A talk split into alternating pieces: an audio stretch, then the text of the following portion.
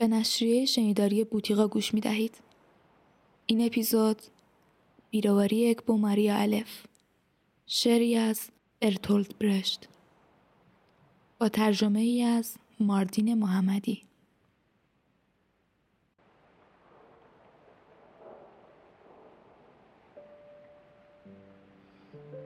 ڕۆژێک لەو مانگە شینەی سەپتەمبر بێدەنگ لە ژێر سێبەری دار هەڵوژەیەک گرتم ئەشقی کەم دووی ڕوومەت زەردی من بە وێنەی خەونێکی خۆش لە ئامێزم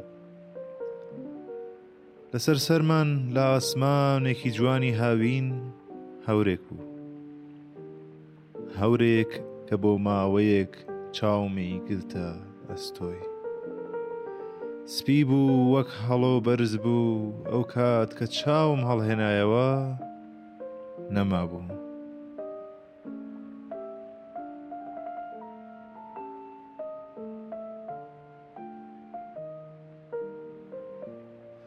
لەو ڕۆژەوە زۆر مانگ بوون زۆر مانگ کە بە هێوەری ژێر کەوتن نوقم بوون و تێپەڕ بوون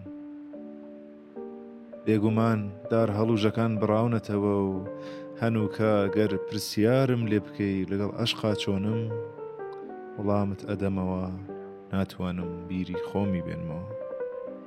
ئیتر چی لە مێشکی تۆدا ڕووادا من چاک دەزانم بەڵام ڕوومەتی ئەو هیچ بەیاد ناهێنم تەنیا دەزانم ڕۆژێک لە ڕۆژان ماچم کرد تەنانەت ماچەکەیش دەمێک بوو لەیا چوو ئەگەر ئەو هەورە سپیە لەوێ نەدەبوو.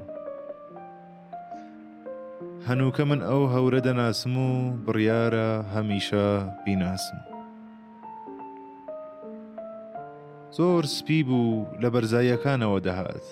ڕەنگە هێشتا دار هەڵوژەکان گوڵ بکەن. ڕەنگە ئەو ژنە ئێستا حەوت مناڵی ببێ. بەڵام هەور تەنیا بۆ چەند دەقەیەک گەشەی کرد. هاوکات کە سەیرم کرد.